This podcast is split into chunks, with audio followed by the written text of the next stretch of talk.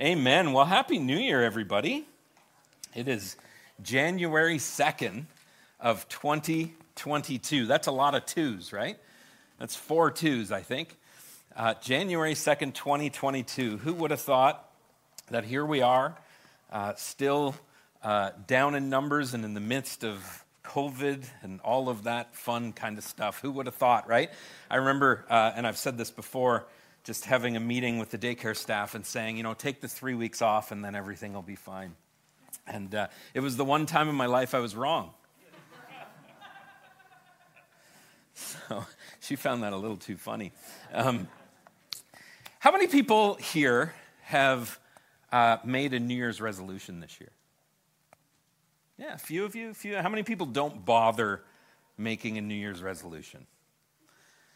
Yeah, that's, that's really interesting because more than 95% of people who make New Year's resolutions, so if you just don't even bother, right? Like, you're just not part of the statistic, but 95% of people who make New Year's resolutions never follow through with their New Year's resolution. So, 95% of you who put up your hands, you're not even going to actually follow through with the resolution that you gave. I suspect that that's why the bulk of the people in this room put up their hand and said, I don't even make them. Right? Because we've been around long enough to kind of go, it never works, it never comes to fruition, so I'm just not even going to make any kind of, of resolution. But what would drive us to make something like that? What would drive us to make a resolution? It's actually, I think, really simple. Often it's because we want to make a change in our life, right? And I think most of us in this room could reflect on life and reflect on the past year and kind of go, you know, there might be something in my life that I would like to change. There might be a behavior uh, that I live into on a regular basis that maybe I would not like to live into anymore. Uh, you know, maybe I want to lose weight or, or, or gain weight or make new friends or get rid of some friends, like whatever. But the reality is, is that a New Year's resolution is actually about making a change. And so it's really interesting that 95% of us that vow to make that change don't actually make the change. Now, the other piece of a New Year's resolution is really simple as well. We often make them because we believe that that change will bring us more happiness. How many people want to be happy? right? We should probably all put up our hands. I, they're actually, maybe not, because some people do just seem to want to be miserable, right? Uh, but most of us really want to be happy.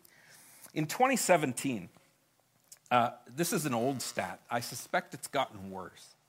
But in 2017, one out of three people in North America say that they're more happy than they are unhappy. So most of their time they're spending in happiness, occasionally in unhappiness. So that means that two out of three people consider themselves consistently unhappy. Now think about this. That's a 2017 poll. Think about that question today.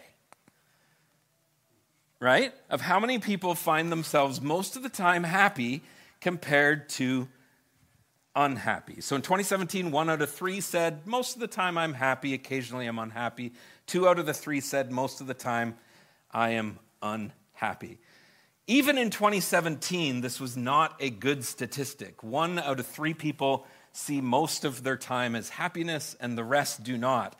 I suspect today most of us are probably in one way or another spending most of our time complaining and not happy at all. This time of year, statistically, the best selling books, and I proved this over the Christmas season by going into Indigo uh, in, in the city, because we don't have one here. But going into Indigo, the self help section is by far the biggest selling section at this time of year. Actually, statistically, it's one of the biggest selling sections, period, but it ramps up even more at this time of year. The Bible, folks, actually discusses this. It actually deals with this theme of happiness and finding happiness, seeking happiness, uh, feeling happy, being happy, living happy. The Bible deals with this theme an awful lot. An awful lot. it, it actually doesn't just deal with it, folks, but it gives us the answer. It specifically tells us that the pathway to happiness, the only way to happiness, is through gratitude and thanksgiving. Now, I've talked to you folks about gratitude and thanksgiving, but I wanted to remind you again this year because I feel like in this season, in the sort of down and out of COVID and the constant complaining and negativity that, that, that I experience uh, both, both personally and watching uh, people all around me, is that we are struggling with gratitude and thanksgiving right now, and yet the Bible actually says that the pathway to happiness, the only way to get there, is not through money, it's not through wealth, it's not through control, it's not through, through you know, who your significant other even is. It's about gratitude and thanksgiving and living with that mindset each and every day. Now, if you don't believe me, let's take a look at Scripture. And first of all, let's look at the Old Testament.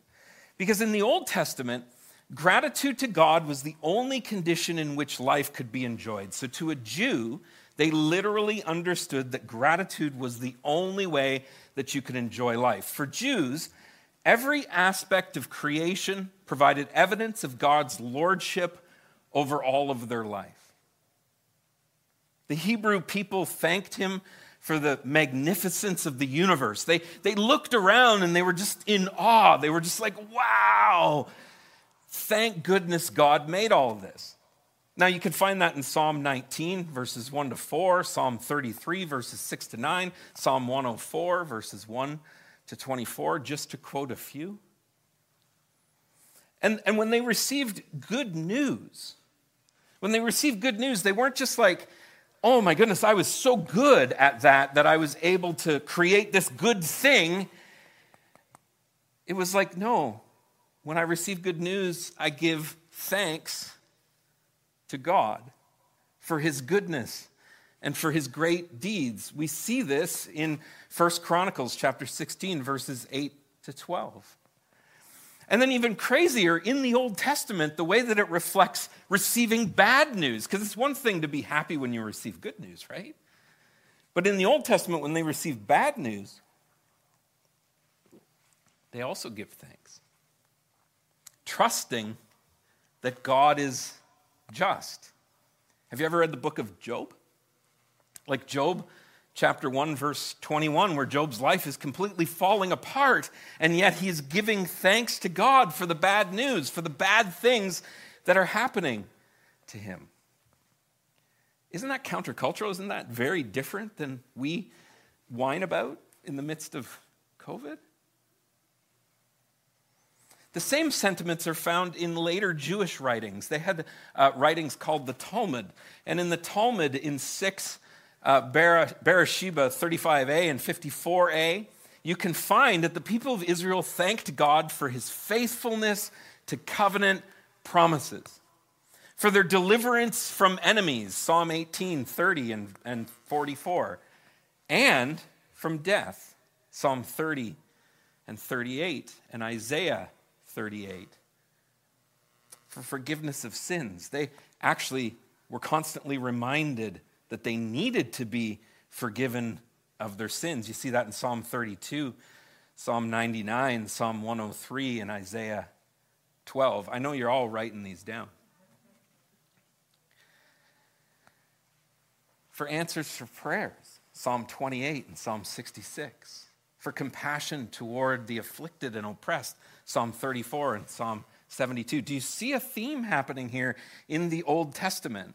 That no matter what, no matter what, the pathway to happiness is through thankfulness. Even when things are bad, they would thank God for executing justice in Deuteronomy 32 and Psalm 99. And they would also give thanks to God for his continuing guidance. And we see that in Psalm 32 and Isaiah 30. Those are just a small sample from the Old Testament of the Old Testament pointing us toward thankfulness and gratefulness only being found in Christ, in Jesus, or in their context, in God. Let me read from uh, the Baker New Testament uh, Encyclopedia of the Bible. He says, Gratitude was such a vital part of Israel's religion that it pervaded most ceremonies and customs. Think about that. So, gratitude, the concept of gratitude, was such a vital part of Israel's religion that it pervaded more, most ceremonies and customs. When you read the Old Testament, you see a high value of ceremonies and customs, right? But yet, when you read the Old Testament, you see a higher value of this concept of being grateful to God. He says, thank offerings acknowledge blessings from God, shouts of joy. Right? An actual expression of joy is a way to show God that you are thankful. Songs of praise, music, and dancing dancing. Where, where, do we get this stuff where we say, oh, we can't do that? When it's all through Scripture showing that that's actually a way of expressing gratitude toward God. He says, all added to the spirit of thanksgiving in worship. So, just a sec. Worship in the Old Testament, shouts of joy, songs of praise, music, and dance.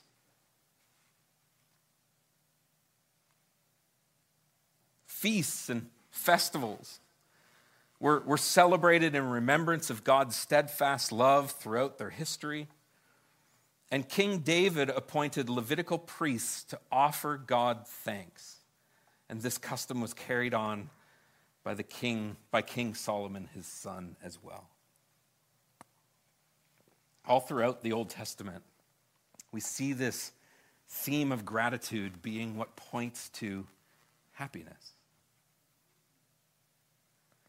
they value it higher than even the law.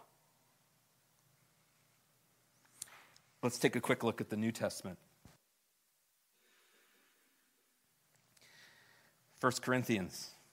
We're just going to take a quick look at what the apostle Paul thinks of this. 1 Corinthians chapter 1 verse 4. I always Paul doesn't say I sometimes when I feel like it. Right? He says I always thank my God for you because of his grace given you in Christ Jesus. Anybody know anything about the Corinthian church? The fact that Paul is saying, I always thank my God for you, the biggest pain in the butt church in all of the New Testament. Right?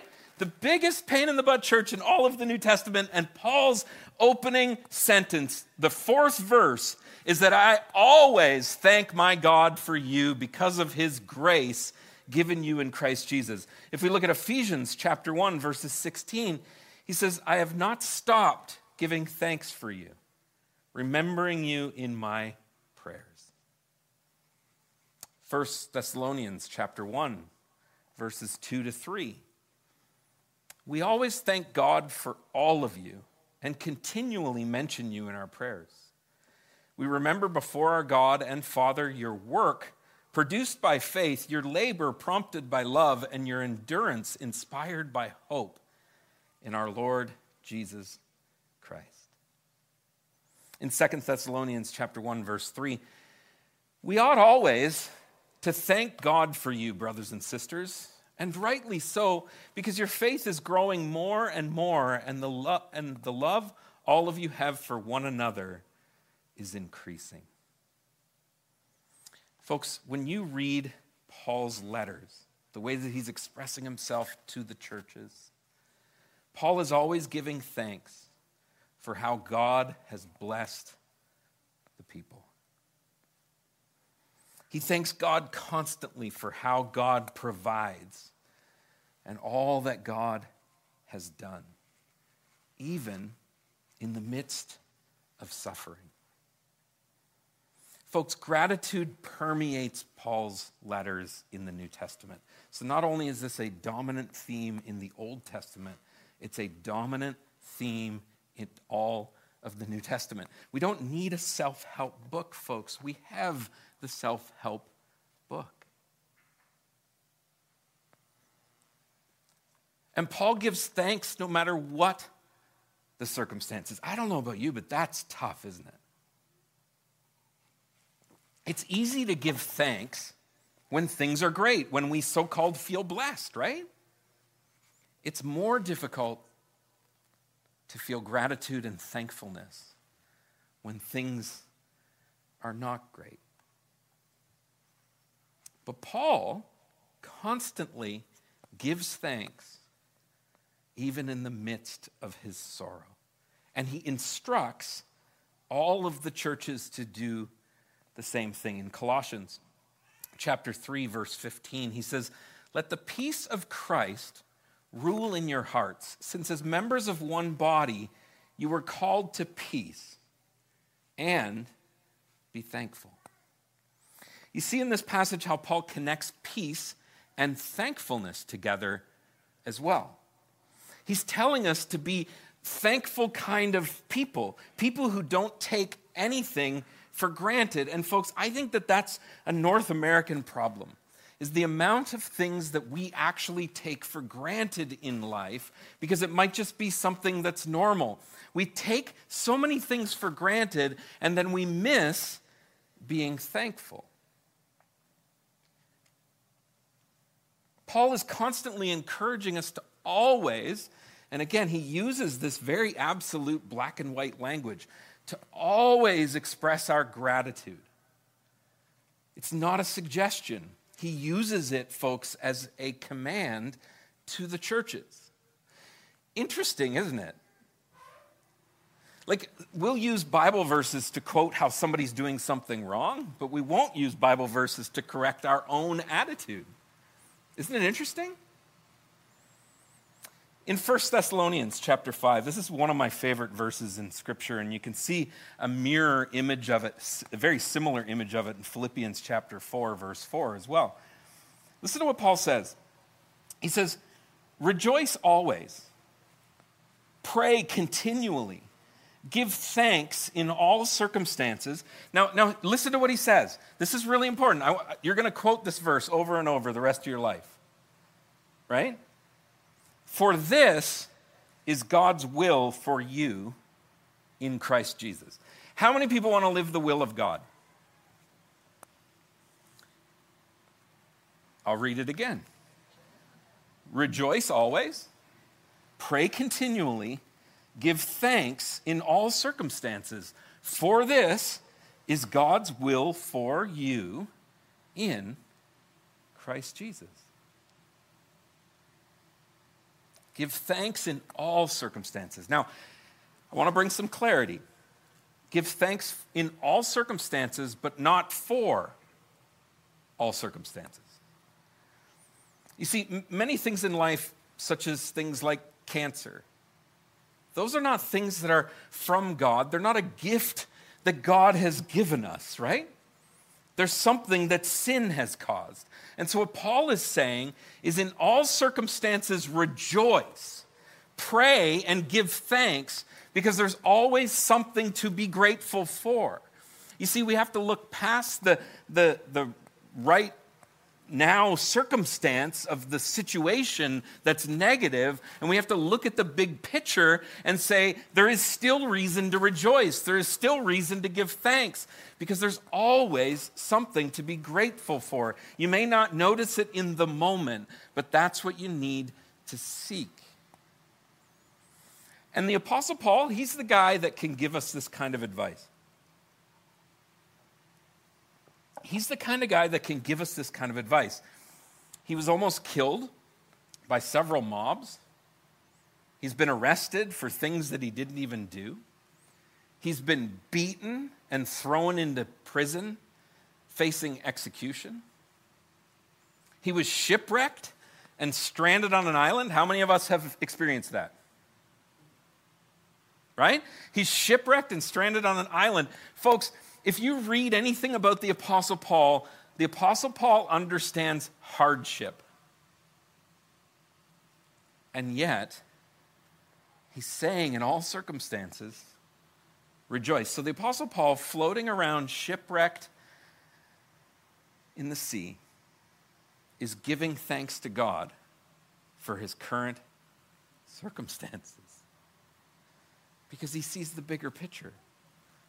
This will lead to something. And thank goodness God gave me the breath that I'm breathing in this moment.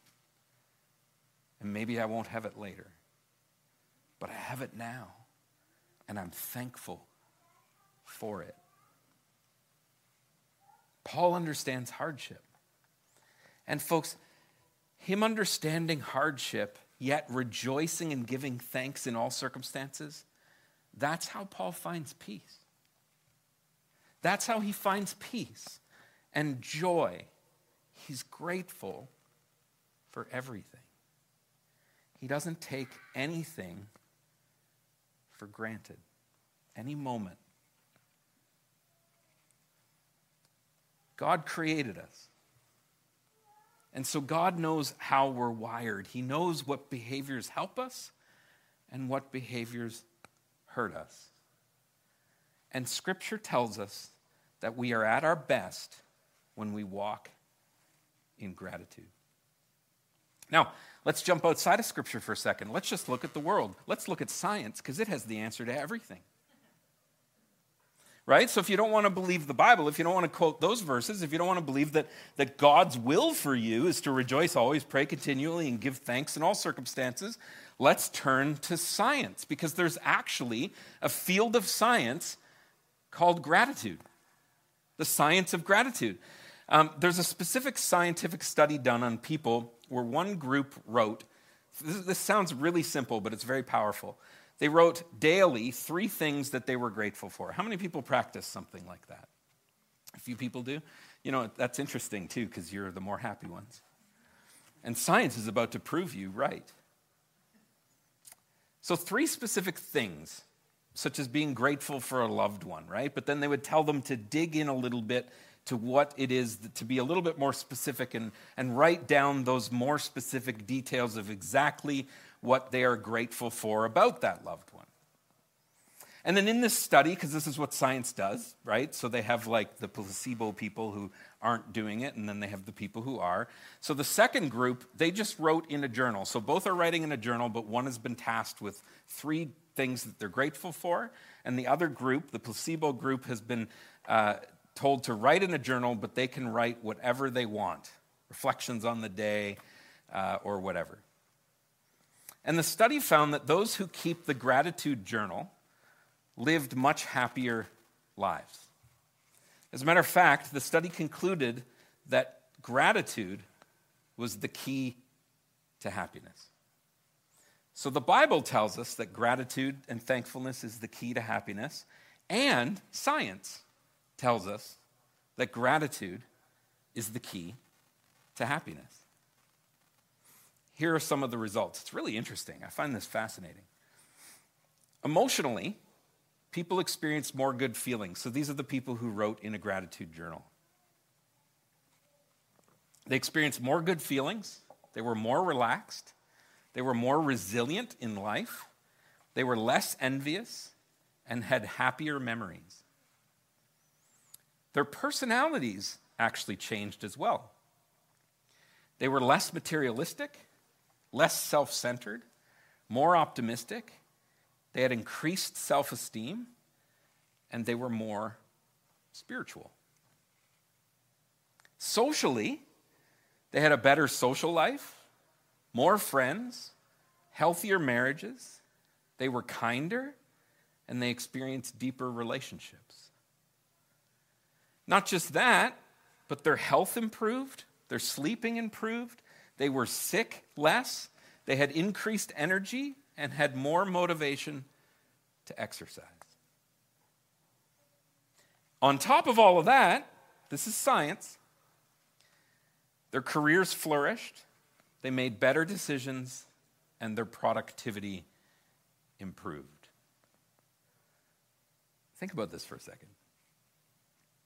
All of these things simply because they became more grateful. There's a reason why being thankful is God's will for us.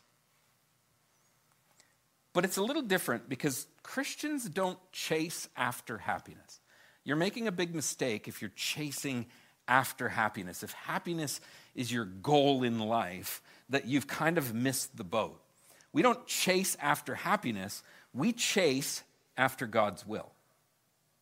That might sound like semantics, but it's actually really important because when you're chasing after happiness, you're going to look for happiness in all kinds of different places, especially the way the world sells it to you in, in our modern day um, marketing campaigns.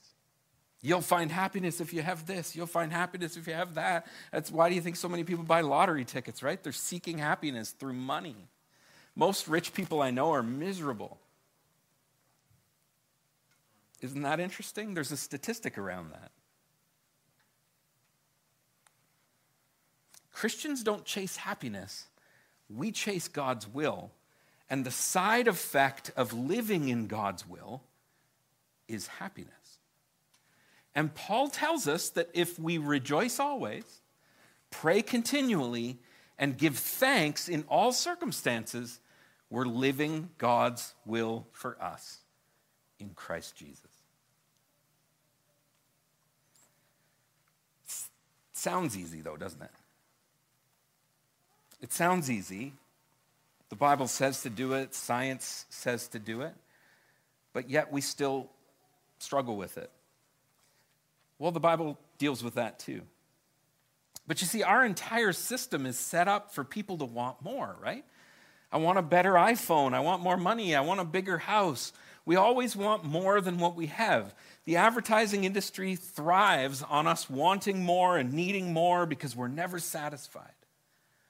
This wanting more is the same as how the devil tempted Adam and Eve, isn't it? The devil said, You, you, need, you, don't, you don't need to hold back from eating from this tree. Look at what this tree will give you. It'll give you more knowledge. It'll give you knowledge like God. Don't be content with life right now. God is the one who's holding you back. If you eat this fruit, you can be free. You can know all that God knows. That's the lie that happens at the very beginning of Scripture. And it's the lie that we continue to live as we seek happiness outside of God's will.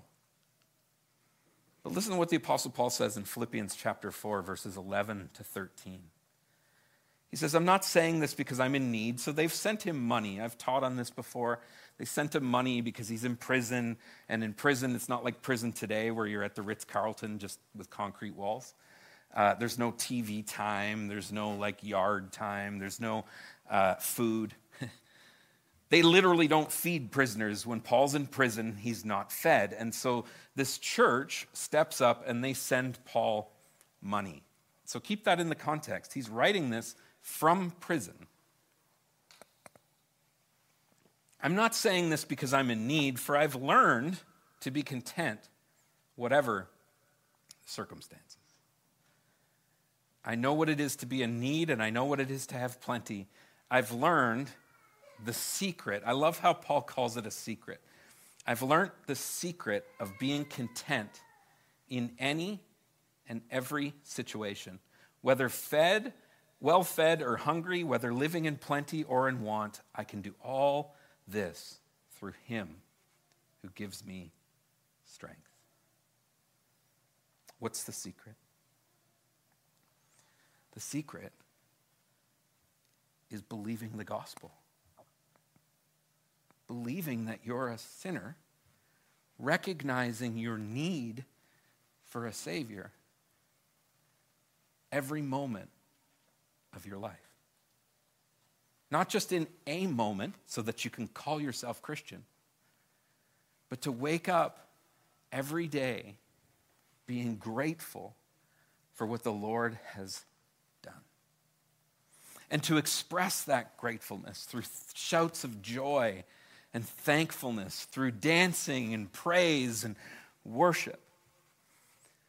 Contentment is the thing that Paul finds, the secret contentment that's only found in true faith as Jesus as your Lord and Savior.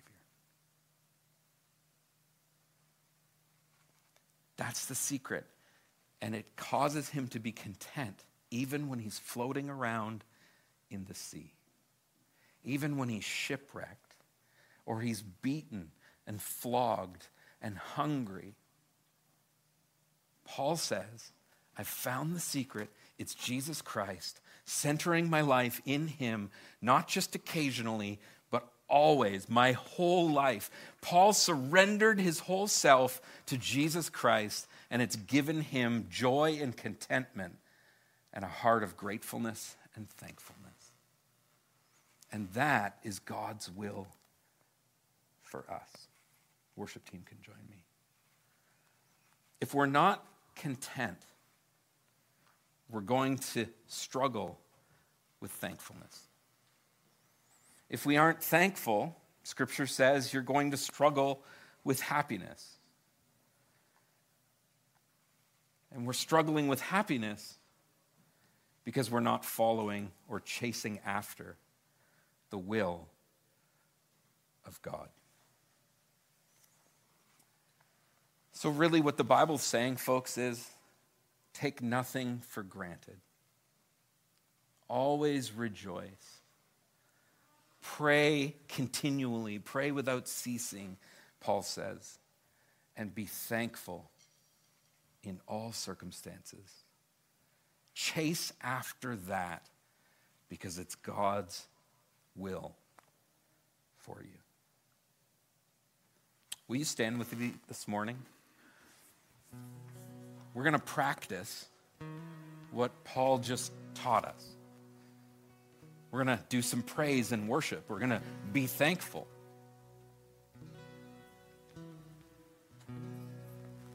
And as we do this, just sort of step outside of your marketing influenced brain and slip into where your heart is at.